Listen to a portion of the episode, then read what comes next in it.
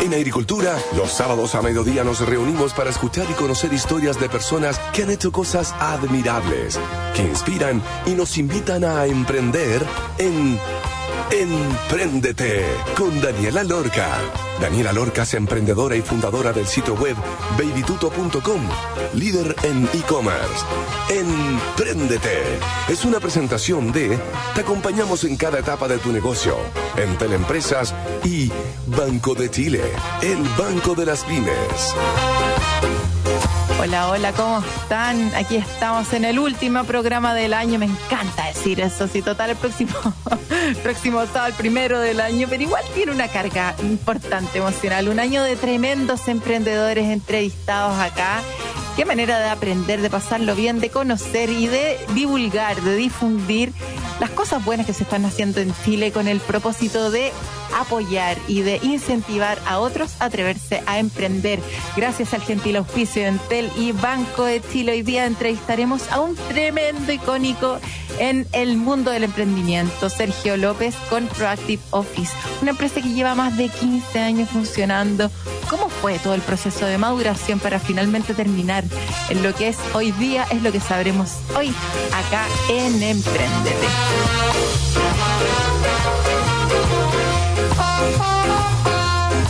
La gestión de proyectos sin duda un arte, lograr coordinar áreas, expectativas, ejecución correcta en tiempos y formas, sin que nada se quede sin considerar, es algo que no es nada fácil.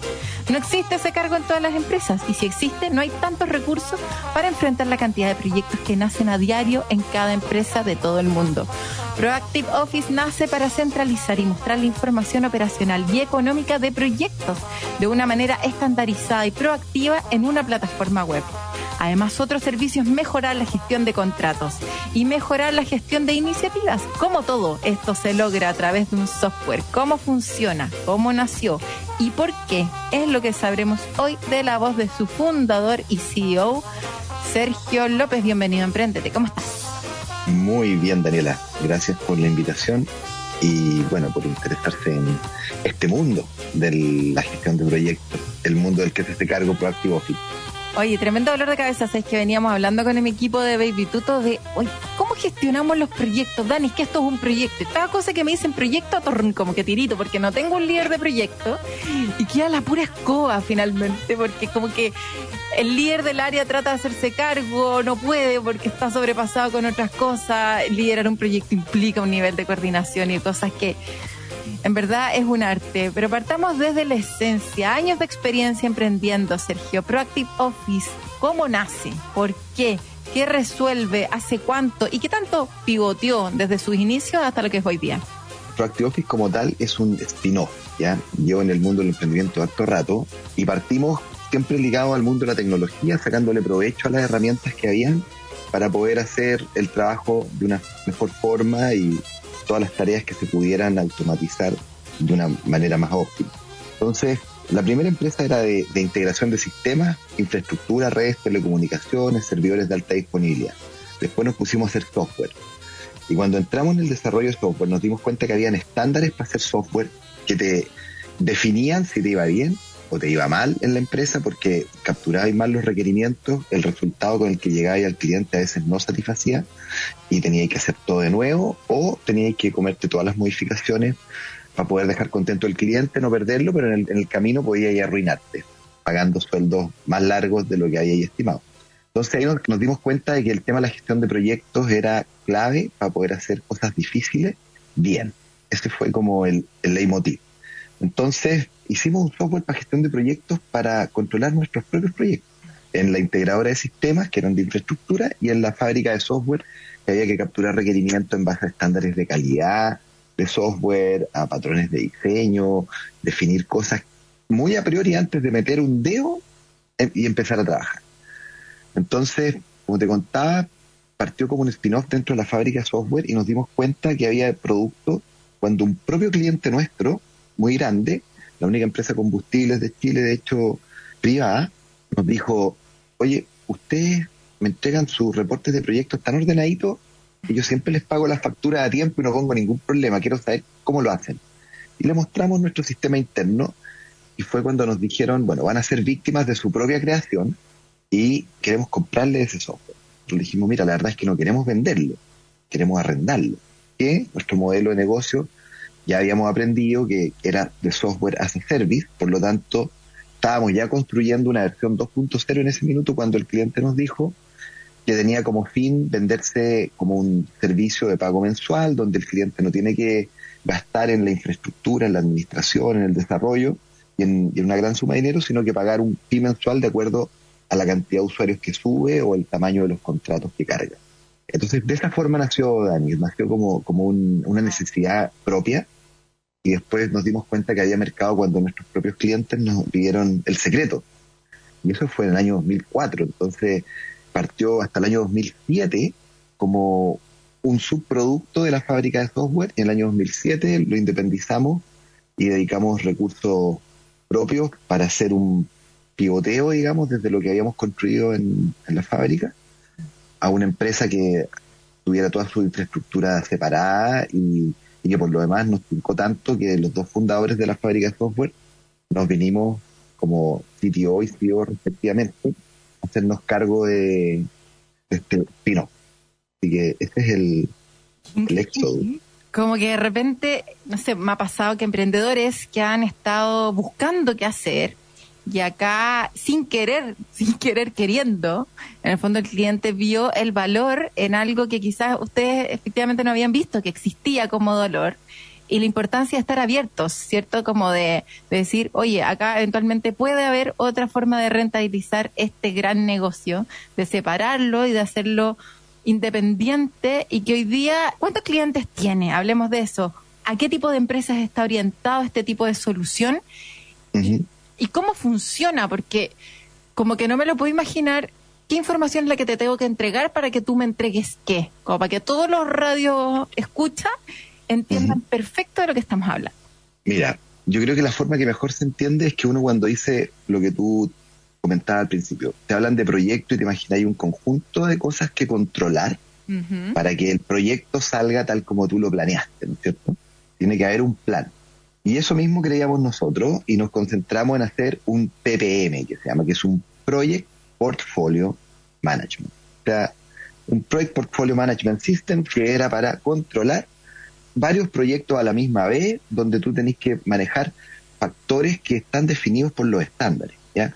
Hay organizaciones como el Project Management Institute, por ejemplo, que te dice, tienes 10 áreas del conocimiento a las que preocuparte, entre las que están los stakeholders, las comunicaciones, los riesgos, la gestión propiamente tal, y así hay universos de los que tenéis que estar preocupados. La plata, por supuesto, el plazo, la calidad. Y nosotros lo que hicimos fue tomar esas buenas prácticas y ponerlas sistematizadas dentro de una plataforma que te permita llevar esto de manera paralela a medida que va avanzando tu proyecto. Entonces tú defines qué quieres hacer, quién lo va a hacer, cuándo lo va a hacer, cuál es lo que tú estimas, cuánto te va a costar el presupuesto, cuáles son los riesgos que podrían haber, que podrían interponer y cómo los atacarías en caso de que se te presenten, cómo vas a controlar la calidad, cómo vas a informar a tus stakeholders y teniendo eso claro, tenía el, el Project Portfolio Management armado y nosotros creíamos que estábamos súper bien y listos. Sin embargo, teníamos una cartera, no sé, de 30, 40 clientes de todos los rubros, hablo de todo, o sea, desde ministerios de Hacienda que controlaban presupuesto nacional, ministerios de salud que controlan la construcción de hospitales, spam, y, y increíble, pero el Ministerio de Salud tiene más de 500 obras caminando en paralelo durante los últimos cinco gobiernos para atrás, que es el tiempo que nosotros llevamos con ellos. Y controlar esas lucas y el, presupuesto y esa eh, capacidad de inversión es súper complejo si no tenéis todo súper ordenado. Pero también teníamos, no sé, empresas Virginia, Salcobran, eh, todo tipo de clientes, pero todos hacen proyectos, todos al final tienen un, un, proyecto es algo que tú te imaginas que se va a hacer, mm. que parte un día y termina otro. Y cuando terminas tienes un valor que te sirve para producir más o para hacer la vida mejor o lo que sea. Entonces todos hacemos proyectos y, bajo esa lógica fue que nosotros vimos la oportunidad de negocio. Sin embargo, con el paso de la experiencia nos fuimos dando cuenta que habían industrias más maduras que otras para gestionar sus proyectos. Y lejos la industria más madura obviamente por los montos involucrados y porque también estamos en Chile, que es un país netamente minero, era la industria minera. Y dijimos, bueno, vamos a poner un ojo en la industria minera como un área especializada, porque si yo salgo a vender al mundo este software y digo, oye, vengo de Chile y vengo a vender un ERP, los tipos a decir cuál es el mejor ERP, SAP, de dónde vienen de Alemania, y estos de Chile le van la competencia, difícil. Entonces, pero si digo, vengo a vender un software de gestión de proyectos y contratos al mundo de la minería, van a decir, bueno, Chile es el mayor productor de cobre, tenemos un tremendo nombre en ese rubro, y no es gratis, ¿ah? es porque efectivamente la minería es más madura en términos de que trabajan bajo los estándares, controlan los riesgos, obviamente, porque un paro en la producción involucra un riesgo de vida y también involucra pérdida de mucha plata de parar.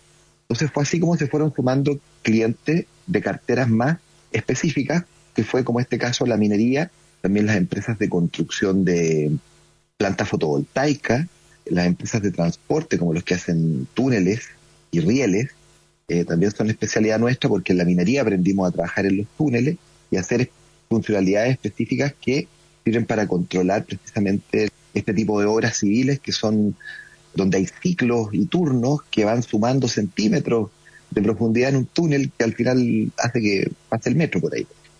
Entonces, nuestro cliente, nuestro, nuestro rango de clientes fue mutando y hoy día nos dimos cuenta que en realidad después de todos estos años, ya son 15, imagínate, dije 2007 partimos, y con el Project Portfolio Management tenía abarcado solo un área del problema. Porque el problema nace antes, nace cuando tus áreas, gerencias o assets ya te dicen, oye, quiero plata para este proyecto, quiero plata para este otro proyecto, y tú tenés que recibir ese proyecto y elegir el que más impacta tu plan estratégico, el que más impacta tu producción, el que más impacta tu oferta de valor. Entonces, elegir entre 200 proyectos que te llegan y tenéis presupuesto para 50, también era un tema. Por lo tanto, ahí trabajando con Corfo, que fue cliente nuestro, nos hicimos cargo de poner la plataforma para seleccionar las mejores ideas a las que se le iba a asignar capital, capital semilla, capital de innovación, para precisamente construirlas en proyectos, hacerlas un proyecto de que diera fruto. Y ese problema no estaba solamente en Corfo, está en las industrias también, en las mineras que tienen assets y piden plata para, los proyectos. Entonces, hoy día, bueno, tenemos un programa como el de Innova Mineral, de Antofagasta, que permite seleccionar ideas y a las mejores ideas que impactan más estos criterios de selección, se les asigna el capital. Y una vez que le asigné el capital, te ahorraste, ah, gracias al machine learning y a los robots y algoritmos que tenemos, te ahorraste un tremendo proceso de estar analizando uno a uno los proyectos porque ocupaste inteligencia artificial de lenguaje natural, análisis cuantitativo para los números y sacaste un rango, una nota que te permite decir estos 10 son los mejores de los 200 y a estos 10 les pongo las lucas. Y ahí recién entran al software que habíamos hecho antes, que era el de Project Portfolio Management.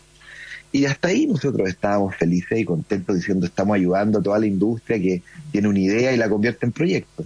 Pero después nos dimos cuenta de que había un problema aún más grande, que eran las carteras de contratos, que es donde tú tienes de un proyecto grande, por ejemplo, el trabajar con la minería me permitió trabajar en proyectos gigantes que se cargan en nuestro sistema, proyectos, te hablo de mil, mil quinientos millones de dólares, que se ejecutan en dos años a construir, no sé, una desaladora, por ejemplo, y de ahí te encontráis con que ese proyecto tiene decenas, centenas y hasta miles de contratos que cuelgan de una sola tarea, del proyecto que tú hiciste.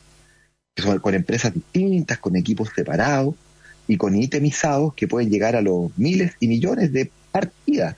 O sea, pernos, imagínate la cantidad de pernos que pueden entrar en una construcción civil grande. Entonces, el controlar eso era otro problema y ahí nos hicimos cargo de la tercera pata con la que yo digo, por fin tenemos abarcado el ciclo productivo y creativo, productivo y ejecutivo completo.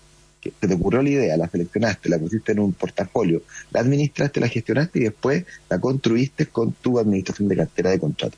Entonces, en cantidades de usuarios, tenemos miles de usuarios en realidad de varias, de distintas empresas, de industrias diferentes. Y nuestro gran aporte de valor está principalmente en que construimos una única versión de la realidad de tus portafolios de ideas, proyectos y contratos porque tú puedes recibir cientos de Excel, de projects, de primavera, de documentos, contratos, etcétera, y tenerlo en diferentes formatos, uno en Excel, otro en Project, otro en Primavera, y para abrirlo tenéis que tener instalado los software, todo un queso para poder consolidar y hacerle trazabilidad al dato. Entonces, nosotros somos agnósticos y podemos recibir toda esta data, ponerla junta, mostrarla en un solo formato, y además conectarnos con los RP para ponerle plata a todo esto, y juntar dos dimensiones que no conversan mucho, que es la dimensión del plan y el avance, con la dimensión de la plata y el valor unitario de cada cosa. Entonces, cuando tú veis un dato en Proactive Office, ves un dato al que le podías hacer doble clic, drill down y llegar al origen de cuál es la partida del contrato que está trazada, que te tiene trazado un proyecto por ahí arriba, en una vista de stakeholder. Entonces, entretenidísimo. Nosotros, como puedes ver, hemos disfrutado el proceso, lo pasamos tanto. Porque estáis solucionando un problema súper difícil, pero a su vez está agregando un valor que los clientes valoran mucho, nuestros clientes por lo general se quedan muchos años con nosotros y nosotros somos fieles a, esa fidelidad, le, damos y ponemos lo mejor de nosotros para agregarle la, mayor cantidad de tecnología y subirle, por ejemplo, mejora a nuestro software dos veces a la semana, que es una cosa bien poco usual, digamos. Estar todo el rato mejorando es algo que siempre hacemos y garantizamos contratos con niveles de servicio, que es algo que las empresas chilenas no están muy acostumbradas, pero el SLA o el Service Level Agreement en sobre un 99%, 99.5%, que es lo que ofrecemos nosotros, no es muy usual, pero lo hemos logrado. Increíble cómo se notan estos 15 años de madurez del emprendimiento, de cómo fueron perfeccionando los distintos tipos de productos para dar con el ciclo completo y efectivamente dar una gran solución. No hay nada mejor que todo en un solo lugar. Esa cuestión de andar manejando distintas cosas para cada etapa es un dolor de cabeza para las empresas. Y yo quería saber, me quedó súper claro que son distintas industrias pero son distintos tamaños también. Un emprendimiento podría usar Proactive Office para alguna idea que quizás no tiene muy claro cuánto les va a costar, llenar algo de información, pero por último que te dé como un norte, o esto está orientado principalmente en empresas más grandes. Mira, hoy día el fuerte de nuestra distribución de mercado son empresas medianas y grandes.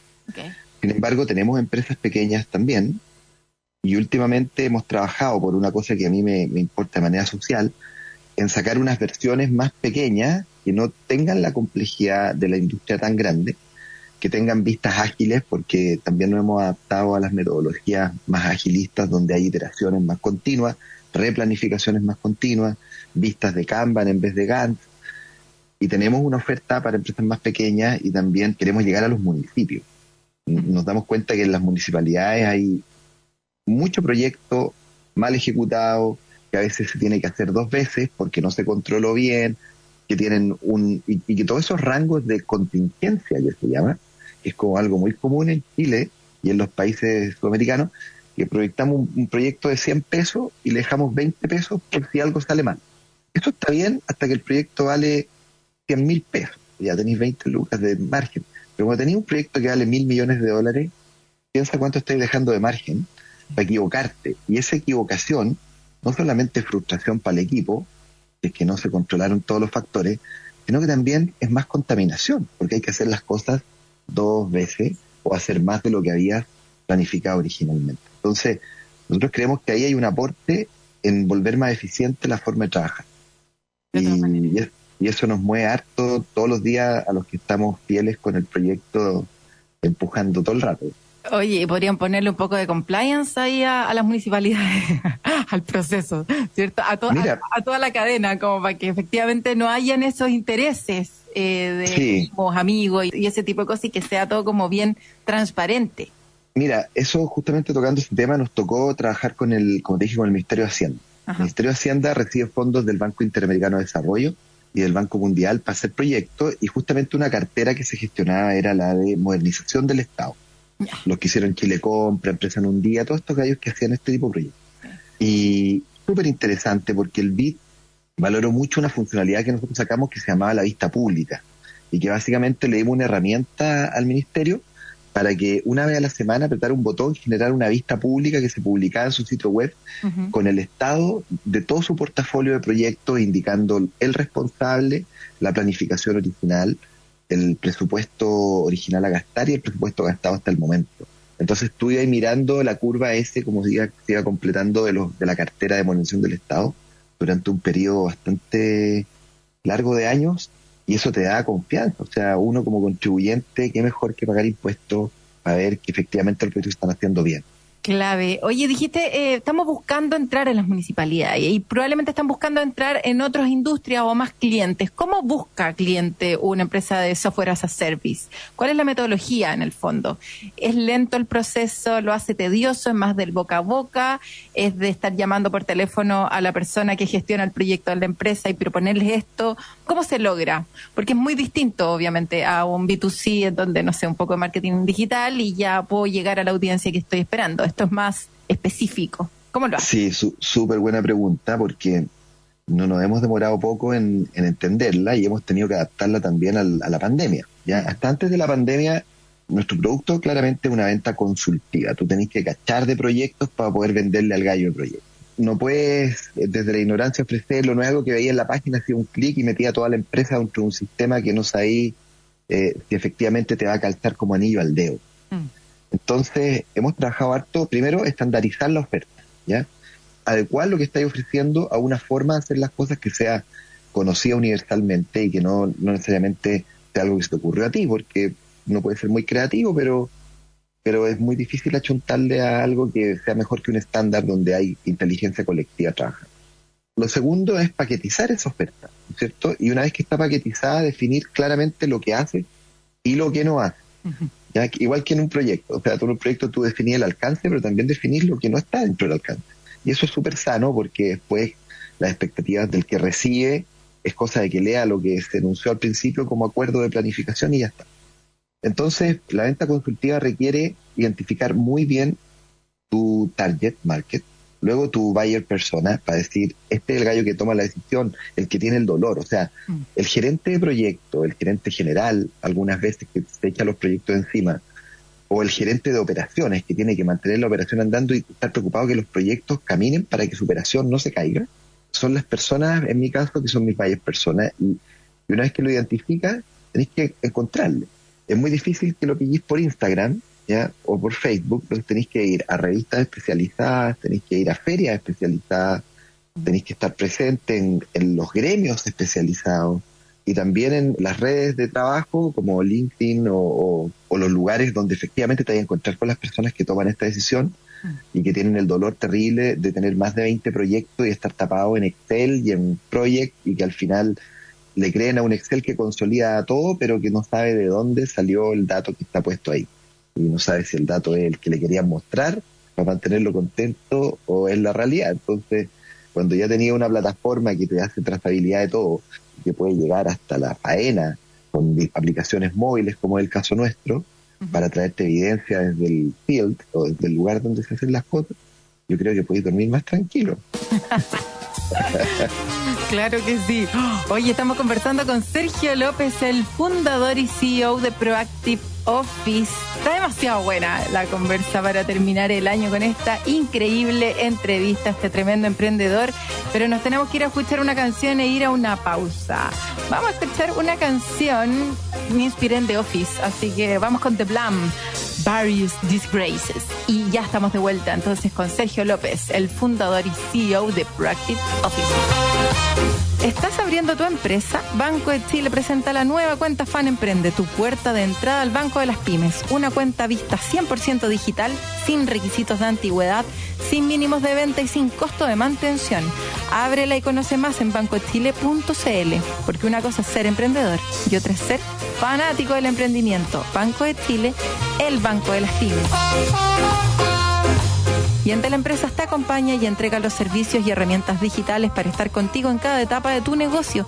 No importa si estás recién partiendo, quieres emprender, tienes una pyme o eres una gran empresa, porque con tecnología y asesoramiento especializado ayudamos a tu negocio para hacerte más fácil tu día a día. Entel Empresas está contigo en todas. Vamos y volvemos.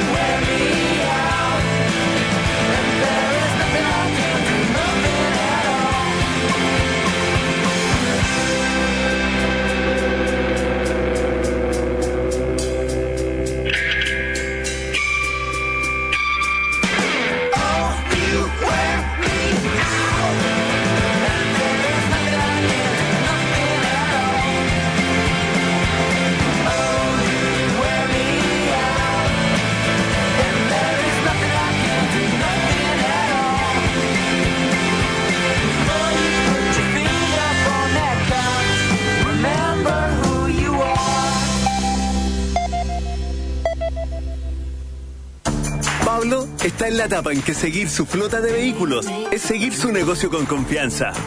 Y Javiera sabe que, si se capacita y aprende, su pyme crece. O Daniel, que pasó de una tienda física a una tienda online para llevar y vender sus productos a todo el país y la mantiene abierta las 24 horas. En Entel Empresas te acompañamos y entregamos los servicios y herramientas digitales para estar contigo en cada etapa de tu negocio. Entel Empresas, con tu negocio en todas. Si tienes entre 14 y 17 años y eres fan del medio ambiente y del aire libre, de los panoramas y los descuentos, de navegar seguro y de contagiar buena onda, tú eres parte de nuestro clan. Abre tu cuenta FanClan y comienza a vivir lo que más te gusta. Banco de Chile, el Banco de Chile. En agricultura es Emprendete con Daniela Lorca. Ya estamos de vuelta, entonces estamos conversando con Sergio López, el fundador y CEO de Proactive Office. Oye, Sergio, bueno, el modelo de negocio tú bien lo dijiste al principio, puede ser por la cantidad de usuarios o la cantidad de contratos. ¿Es así? ¿Son ambos modelos distintos? ¿Es un fee mensual? ¿Es un porcentaje? ¿Es un monto fijo? ¿Cómo definieron cobrar? ¿Y cómo fue el proceso de definir cuánto cobrar? Bueno, eh, no fue un proceso fácil porque para el sistema de gestión de proyectos, como que el estándar de la industria siempre estaba asociado a la cantidad de usuarios que lo ocupaban. Mm. Sin embargo, cuando uno mira un sistema de gestión de proyectos que contratáis por internet, que no se va a adaptar en nada a la forma en que tú trabajas, bastante fácil y bonito porque pagas por los usuarios y ya está.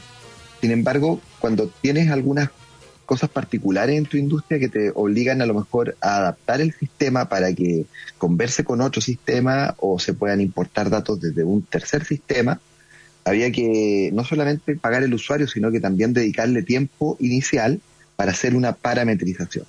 Por lo tanto, en, el de gestión de proyectos había un setup fee y un cobro mensual por usuario. Hasta ahí, fantástico. Pero resulta que después hicimos el sistema de iniciativa. Y el sistema de iniciativa la cantidad de usuarios que pueden llegar a proponer una idea pueden ser miles, como nos pasó, no sé, en un Capital Semilla que llegaron 25 mil postulantes con proyectos completos postulados y habían 50 Capitales Semilla. Entonces, si tú cobráis por usuario que postula, arruináis a la corte. Entonces tuvimos que mover el modelo de, de, negocio cobrando por, por una cantidad de usuarios fijos, que son los que operan el sistema, que generalmente son 10 o 30 o 50 personas, no más que eso, entre los que definen los criterios, evalúan, etcétera. Los jueces también, los que evalúan criterios cualitativos que no son evaluables por inteligencia artificial ni por máquina, y tenéis los postulantes. Entonces, se armó un paquete donde tenéis pues, mil postulaciones, 10 usuarios administradores, 30 evaluadores. Y por un plazo que se puede gastar ese consumo en tres meses. Entonces, tuvimos que armar un modelo distinto para el tema de la iniciativa. Y para el caso de, los proyectos, como te decía, el setup es variable porque depende de la empresa. Cuando me contrata una minera, quieren hacer toda su pinta, mm. tienen las lucas para pagarlo, mm. tienen los profesionales que ya trabajaron definiendo un modelo y quieren ese modelo dentro del sistema y no quieren cambiarlo. Entonces, hay que entrar a apoyarlos con gente que parametriza el sistema, porque ya de tanto que teníamos que hacer cosas especiales, armamos una plataforma que es capaz de moverse por detrás en un back office mm. con 400 perillas para hacer feliz al cliente y dejarlo con su forma de operar la gestión de los proyectos. Por lo tanto, hasta ahí no funciona bien el setup fee en distintos tamaños, mm. con distintas dedicaciones, con un sistema de pago mensual por usuario. Y para el caso de los contratos, claro, nos pasaba lo siguiente, que ¿qué pasa cuando te contrata una empresa que se dedica a la administración de contratos, te paga tres usuarios y administra 500 contratos? Entonces ahí hubo que poner un costo asociado a los mismos usuarios, a la cantidad de usuarios que ocupaba, pero con un límite de contratos. Y por cada tantos contratos requiere X usuarios. Entonces, armar esos modelos de negocio no fue fácil porque cuando tú vendías service, tenés que preocuparte que no se caiga la curva cuando estés haciendo la curva de precio. Porque no te conviene comprar menos usuarios que más. Y eso no puede pasar. Entonces tenéis que ir haciendo una gradualidad súper delicada en términos matemáticos para que todo calce y por último se mantenga. Llegáis a un precio y ahí valen todos los usuarios iguales. O sea, si me contratáis 500 usuarios, valen todos iguales y el monto más barato. Pero hacer estas curvas te permite también hacer tablas. Entonces, un gallo que te contrata 10 usuarios claro, paga un usuario un poco más caro, pero un monto chico. Pero uno que te contrata 100 paga mucho menos por usuario porque si paga 20, 30, 40, 50 hasta los 100, una tabla le va bajando el precio. Oye, Sergio, estamos en Chile ¿eh? y el chileno es bien vivo. ¿Cómo evitáis que una empresa, ya, igual tú trabajas con empresas serias, medianas y grandes, pero siempre hay un vivaracho por ahí, que usa el mismo usuario? Entonces, Ah, si yo estoy pagando, no sé, pues, 10 usuarios y quiero que el software lo estén usando 20 personas, usa un usuario. ¿Cómo evitáis eso o no se puede evitar? Mira, es, es bien difícil, la mala fe. la mala fe es difícil de evitar. Pero siempre se puede hacer algo. O sea, ponte tú, nosotros definimos un mínimo de usuarios porque llegamos a la conclusión de que si vaya a trabajar solo, Ah, mejor ocupa Excel y, y entiéndete con tu hoja de Excel. Pero si vaya a trabajar con dos personas y tenéis ya 10 proyectos, sí se justifica. Entonces tenemos un mínimo de 5 usuarios. ¿ya? Y lo otro es que mm, también vemos estadísticas relacionadas con la cantidad de logins y todo, que nos permiten como saber que algo está muy extraño. Este gallo no duerme, trabaja, trabaja 19 horas al día, el mismo usuario. Eso ya te levanta una alarma. Y lo otro es que finalmente el uso colaborativo que tiene la plataforma, porque esta plataforma nació web, nunca fue un, una aplicación desktop que tuviste que convertir la web. Entonces, tiene muchas cosas que facilitan la forma de trabajar. Podéis ponerle una arroba y mencionar a alguien para que le llegue un mensaje instantáneo y él pueda ir a ayudarte en algo que estáis haciendo o revisarte algo que para ti es importante. Si hay un workflow donde el gallo tiene que aprobar, le llega un mensaje a su celular. Entonces, tenemos hartas herramientas que hacen que el trabajo colaborativo realmente haga que fluya este proceso consultivo y engorroso que decís tú, que es de gestionar ideas, proyectos y contratos, pero que al final del día si está bien fundado en una plataforma que te ayude, ese semáforo. Oye, 99, algo por ciento de, de SLA, de nivel de servicio que aseguran a sus clientes. La importancia de la retención de los clientes en un software as a service es clave. Cae un cliente y chuta cae. ¿Cómo lo estructuran? ¿Tienen un equipo especializado de Customer eh, Success o no? ¿Cuándo se dieron cuenta de que esto era importante? ¿Perdieron algunos clientes en el camino? ¿Cómo lo manejan finalmente para asegurarse de que esa curva y esa cantidad de clientes vaya siempre subiendo y que no vaya teniendo estas caídas, en caída libre, sobre todo de, de empresas grandes, que desordenan mucho toda la estructura? Sí, bueno, el churn, como se llama en inglés, es, es efectivamente el dolor más grande de todos los SaaS Mm. y la retención es clave. Retención es clave, pero y, y la retención, lo, lo que hemos aprendido está directamente relacionada con la comunicación.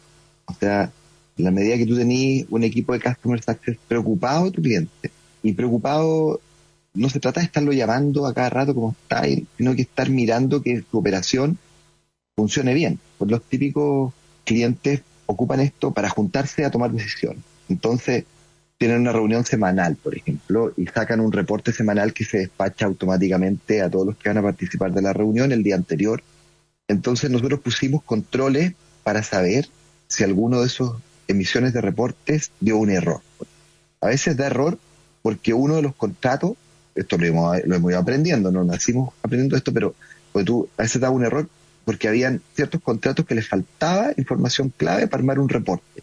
Entonces, no podía salir el, el, el, reporte consolidado porque algunos contratos estaban con información incompleta. Entonces, ¿qué es lo que hicimos ahí? Poner una alarma que nos avisa a nosotros y nosotros le avisamos al cliente, oye, tu reporte falló por tal motivo, aquí están los motivos, arréglalo y aprieta de nuevo el botón. Entonces, para poder lograr ese trabajo en equipo con los clientes, es lo que al final evita que se te vayan, porque cuando tú le solucionáis algo, a un dolor a un cliente y tienes una oferta de valor que es coherente con lo que estáis cobrando y más encima estáis preocupados de que lo ocupes bien, los clientes no se dan, a menos que sea un cambio de jefatura o mando medio, la empresa es muy grande y llega el mando medio nuevo que quiere hacer todo como lo hacía en la empresa donde trabaja antes y a veces quiere votar cosas que, que han sido trabajo de mucha gente y neuronas no solamente del proveedor, sino que también internas, para llegar a resultados buenos. Así es. Oye, increíble la historia, la madurez con la calma también con la que te escucho, lo claro que hacía la explicación de Proactive Office, cómo fueron evolucionando, cómo han cubierto todo de una manera tan increíble y con tanta humildad como lo contáis, Sergio, desde cómo hemos ido aprendiendo, lo hemos ido descubriendo. Nadie nació sabiéndolo todo y es muy bonito ver cómo en el proceso finalmente se terminan afinando tan bien los negocios y terminan siendo de tanto valor para tantas empresas. Próximos pasos de Proactive Office, ¿en qué los veremos? ¿En qué están ahora? Aparte de subir eh, arreglos y mejoras dos veces a la semana, que es un tremendo hito eh, para las empresas de tecnología. O sea, ya yo no lo había escuchado nunca. Dos veces a la semana, increíble. Sí, bueno, hay algunos puristas que nos dicen que estamos, estamos locos haciendo oh. eso porque porque es un riesgo, son dos riesgos a la semana, ¿ya? Pero no, a nuestros clientes más consolidados y críticos los tenemos aislados y los tuvimos una vez a la semana. Y te prueba primero y van una por medio. Pero eso se ha logrado con integración continua, con pura calidad de software. La experiencia de la fábrica de software ha sido clave para lograr ese tipo de, hito de update, ¿ya? Está al mismo nivel que todas las empresas de Silicon Valley, no, no somos tampoco marcianos por hacerlo, porque estáis trabajando y tenéis un equipo grande de desarrollo que puede mejorar algo, de más que esas cosas las quieres subir pronto y dos veces a la semana es nuestra media, en nuestro caso. Pero me preguntaste por... Próximos pasos. Los próximos pasos. mira, estamos justamente en lo que yo nombraba como eh, algunas actividades de las necesarias para poder ganar clientes.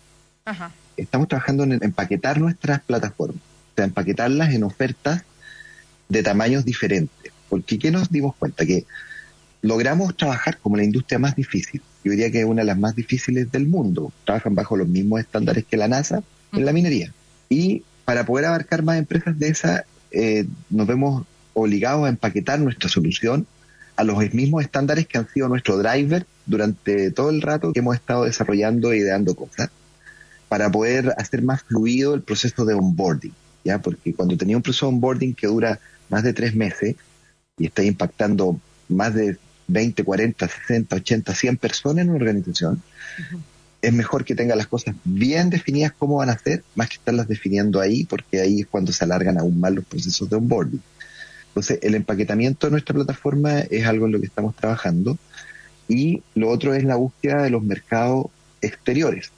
Estamos muy empecinados con vender en Australia ya hemos montado un piloto en Australia, hemos participado en misiones, hemos ido a mirar la industria australiana minera y nos dimos cuenta que hay un buen nicho porque admiran a la minería chilena, saben que somos superiores en cobre, saben que tenemos una industria de, de MET, que son las Mining Equipment Technology and Services Companies, tal como lo tienen ellos, porque ellos son los pioneros en el mundo de las MET, mm. empresas como la mía, como Proactive Office, han generado para Australia, para que te hagáis una idea, la misma cantidad de ingresos y aportes al PIB que genera la industria de la minería completa en Australia. O sea, si nosotros lográramos hacer eso, y es algo en lo que estamos trabajando muy duro con, con Andesmet, que es una eh, asociación gremial que fundamos puras empresas de que proveemos servicios, equipamiento y tecnología para la minería, de agruparnos para poder ir a mercados exteriores, generar divisas afuera y aportar al PIB, ojalá algún día, la mitad de lo que aporta el cobre a Chile. Pues con eso ya seríamos más grandes que muchas otras industrias. Pero esos son los próximos pasos, o sea, poner nuestra solución, que claramente ha mitigado un dolor que es enorme, que es el de la no credibilidad de los datos que estáis mirando para tomar decisiones, extrapolarla a todos los mercados extranjeros donde existen industrias tan grandes como en el país nuestro. Y con eso nos quedamos entonces para cerrar el año, para pensar en grande, con esa ambición de querer lograr finalmente lo que están convencidos de que pueden lograrlo porque han hecho un increíble trabajo acá en Chile. Sin duda les va a ir así de bien también en Australia. Ojalá que lo logren. Que todo se cumpla, mucho éxito, Sergio. Un abrazo y felicitaciones por todo lo que han logrado. Un ejemplo a seguir, sin duda. Gracias, Dani. Que les vaya muy bien y muchas gracias por la entrevista. De nada. Gracias. Oye, chao, chao, un abrazo. Nos vamos a ir al tercer bloque, último bloque del año. ¿Estás abriendo tu empresa? Banco de Chile presenta la nueva cuenta Fan Emprende, tu puerta de entrada al Banco de las Pymes. Una cuenta vista 100% digital, sin requisitos de antigüedad, sin mínimos de venta y sin costo de mantención.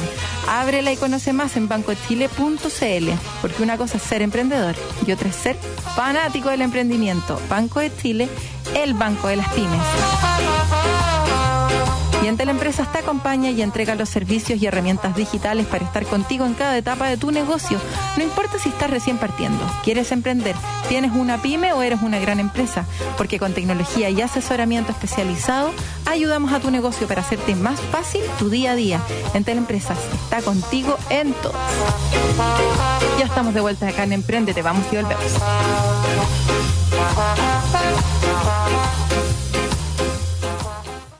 Si tienes entre 14 y 17 años y eres fan del medio ambiente y del aire libre, De los panoramas y los descuentos. De navegar seguro. ¿Y de contagiar buena onda? Tú eres parte de nuestro clan. Abre tu cuenta FanClan y comienza a vivir lo que más te gusta. Banco de Chile. El Banco de Chile. Pablo está en la etapa en que seguir su flota de vehículos es seguir su negocio con confianza. Y Javiera sabe que si se capacita y aprende, su pyme crece. O Daniel, que pasó de una tienda física a una tienda online para llevar y vender sus productos a todo el país y la mantiene abierta las 24 horas. En Entel Empresas te acompañamos y entregamos los servicios y herramientas digitales para estar contigo en cada etapa de tu negocio. Entel Empresas, con tu negocio en todas. En agricultura es Empréndete con Daniela Lorca. El lunes 5 de diciembre se lanzó, Hub lanzó el programa de innovación Kadai, que en japonés significa desafío, dirigido a las startups chilenas con base científica, que buscaba convertir a Chile en referente internacional en inteligencia artificial. Para hablar de esto estaremos con Matías Sofía, director de innovación de NTT Data. Bienvenido a Emprendete. ¿Cómo estás, Matías? Muy bien, muchas gracias por la invitación. Feliz de estar acá. Matías, ¿cuál es la importancia del programa CADAI y qué significa para el ecosistema? Sí, mira, te diría que más allá de los startups de base científica, yo creo que es importante agregar también la investigación. O sea, creemos que la investigación también es súper relevante tratar de llevar estas investigaciones hacia el mercado y creemos que ahí el Javapta está haciendo un rol clave. Por eso que este programa, si te fijas, hay como dos tipos de transferencias que existen. Uno es que la universidad empieza a tratar de llevar las cosas al mercado y otra cosa que es el pool, que es que nosotros se le estamos pidiendo a las universidades, chuta, veamos qué están haciendo con un foco súper particular, como dices, inteligencia artificial. Por lo tanto, ahí lo que busca este programa es que nosotros como NTT, que tenemos clientes, una empresa global, que de hecho en el lanzamiento estuvo una persona de Brasil, de alguna forma mostrando un poco este trabajo a nivel regional muy fuerte y también a nivel global, pero específicamente regional, donde vamos a trabajar con los clientes para buscar desafíos que no son desafíos, son desafíos reales, son proyectos reales, son pruebas de concepto con las cuales vamos a apoyar o investigación que sea aplicada o que nos sirva para entregar una mejor solución a los clientes, como también podría ser una startup, como dices tú, de base científica. Así que eso. ¿Cómo surgió esta alianza entre NTT Data y el Hub Apta? Mira, tiene alta historia, o sea, pero cómo llegué yo a- al Hub Apta es por la Barinca. Yo estuve en una startup que tenía base científica y estuve haciendo cosas de investigación con la Universidad de Chile donde trabajaba la Barinca a cargo de todo este tema. Entonces yo viví esos problemas un poco en carne propia de lo que significa trabajar en el mundo privado con el, obviamente, la investigación, pero también vi el valor de ciertas líneas de investigación que pueden aportar a una startup como también a una empresa grande. Entonces ahí yo conocí a Barinca, después cuando quise conectarme con el ecosistema de, de universidad y de investigación particularmente, llegué al Javapta y nada, pues así fue surgiendo este programa CADAI que lanzamos hace una semana, así que fue hace muy poco y con todas las ganas. Con todas las ganas. ¿Cuáles son entonces los principales desafíos que se deben abordar en Chile para convertirse en un referente en inteligencia artificial? Y tan como manoseado que está también el concepto de inteligencia artificial, como de hay que aterrizarlo un poquito, ¿cierto? Sí, yo diría que una cosa es, ok, uno puede ver el trabajo con universidades, pero puede ser un trabajo tan amplio como cualquier cosa y nosotros lo tratamos de focalizar en inteligencia artificial, entendiendo, te voy a decir tres grandes títulos, pero Machine Learning, lenguaje natural, visión computacional como grandes titulares. ¿Ya? Entonces, ahí lo que buscamos es, efectivamente, para que esto sea un referente, uno tiene que hacer. O sea, aquí no, no, no hay que hablar mucho, sino que tenemos que lograr casos de éxito, de investigaciones aplicadas, que logremos llevar una solución en particular a algunos de nuestros clientes, tanto en Chile como principal foco, como también fuera de Chile. Así que para mí eso es lo que nos va a ir transformando también en un referente en la inteligencia artificial, o sea, el que vayamos haciendo. Exactamente. Y entonces, ¿dónde podemos encontrar más información acerca de este programa de innovación CADAI? ¿Hay que postular? ¿Es un concurso? ¿Cómo lo hacemos? Sí, mira, la primera etapa que estamos haciendo, eh, sobre todo, es mapear las investigaciones que existen hoy día en las universidades que son parte del, del Javapta, buscar estas en estos tres grandes titulares que te dije. Por lo tanto, después con ese mapeo nosotros tenemos varias empresas que, de hecho, una de las que participó en el lanzamiento fue Latam, que fue su director de Data eh, y Analytics de Latam, el VP. Por lo tanto, también empresas como esa hay un interés de poder eh, conectarse con la academia y buscar. Por lo tanto, la primera etapa va a ser un mapeo muy fuerte con la intención de que cuando tengamos una prueba de concepto, un desafío por parte de un cliente que estamos continuamente haciendo, poder mapear rápidamente y buscar la solución por ese, esa primera etapa es clave. Más que postular, no es el típico lanzamos un desafío, vengan, sino que mapeemos y nosotros va a ser continuo, no va a ser un gran challenge, sino que va a ser continuamente parte de, de nuestro ecosistema de innovación que están los startups, obviamente está la investigación, está todo el ecosistema de NTT a nivel global, que como tú sabes, una empresa gigante que invierte muchísimo en investigación y desarrollo. Así que, si no me equivoco, una de las top 5 en inversión en investigación y desarrollo en el mundo. Entonces, es, algo que está en el ADN de la compañía. Buenísimo. Atentos entonces a este mapeo para todos los que están metidos ahí con inteligencia artificial y nada, pues que sea todo un, éxito, que se sorprendan con la cantidad de startups que estén trabajando con inteligencia artificial, que seamos referentes en el mundo usando esto y que en verdad lo hagamos de verdad y que no usemos el concepto como algo para levantar capital, sino que en verdad... No, absolutamente. sí. Oye, bueno verte de nuevo, que no nos, no nos veíamos hace tiempo. Así que un abrazo y te pasaste. Un abrazo de Año Nuevo en esta víspera de Año Nuevo. Que tengan un excelente año. Eso, sí. Después te lo doy cuando pase el año. Cuando pase el año. Así es. Oye, un abrazo. Nos vemos. Que esté bien, Matías. Chao, chao. Chao.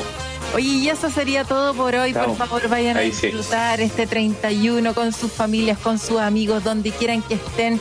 Cierren el año como quieran cerrarlo. Agradezcan que también hace tan bien al corazón y al alma.